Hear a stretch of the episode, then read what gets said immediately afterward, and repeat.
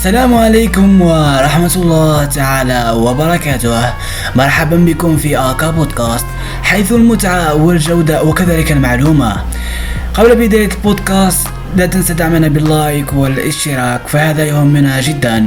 وكذلك متابعة صفحتنا على الانستغرام الذي سوف تجدون رابطها في صندوق الوصف. بودكاست اليوم سوف نتحدث عن إدارة الوقت أو التحكم بيومك. كذلك يوجد مثل يقول إذ لم تتحكم بيومك فسوف هو الذي يتحكم بك. ولتفاصيل أكثر سوف نراكم بعد هذا الفاصل. مشاهدة ممتعة.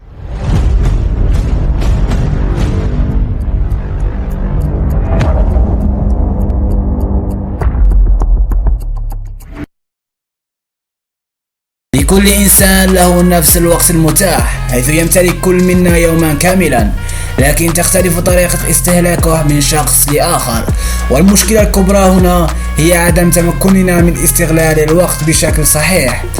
لكي نقوم بعمل الأشياء التي يجب علينا القيام بها. إن البداية تكمن في تخلص من خرافة أنه لا يوجد وقت كافي لأداء مهام المطلوبة فعلها. والآن دعنا نمر إلى فوائد تنظيم الوقت.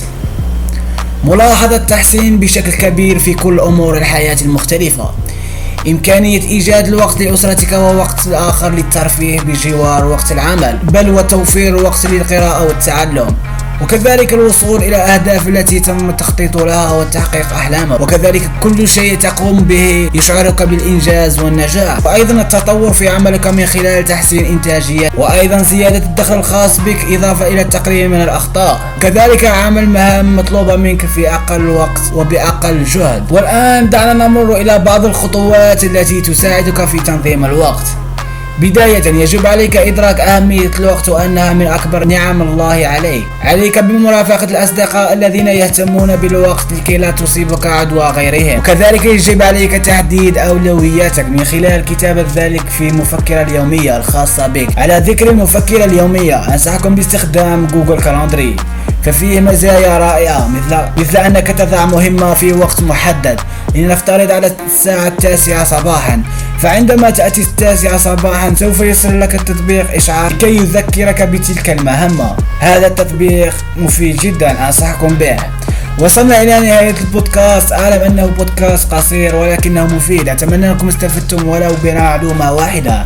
ولا تنسوا دعمنا بال like والاشتراك ومتابعة صفحتنا على الانستغرام هناك ننشر نصائح في مختلف المجالات وكذلك في تطوير الذات. إذا أنصحكم بالمتابعة. دمتم في رعاية الله وحفظه.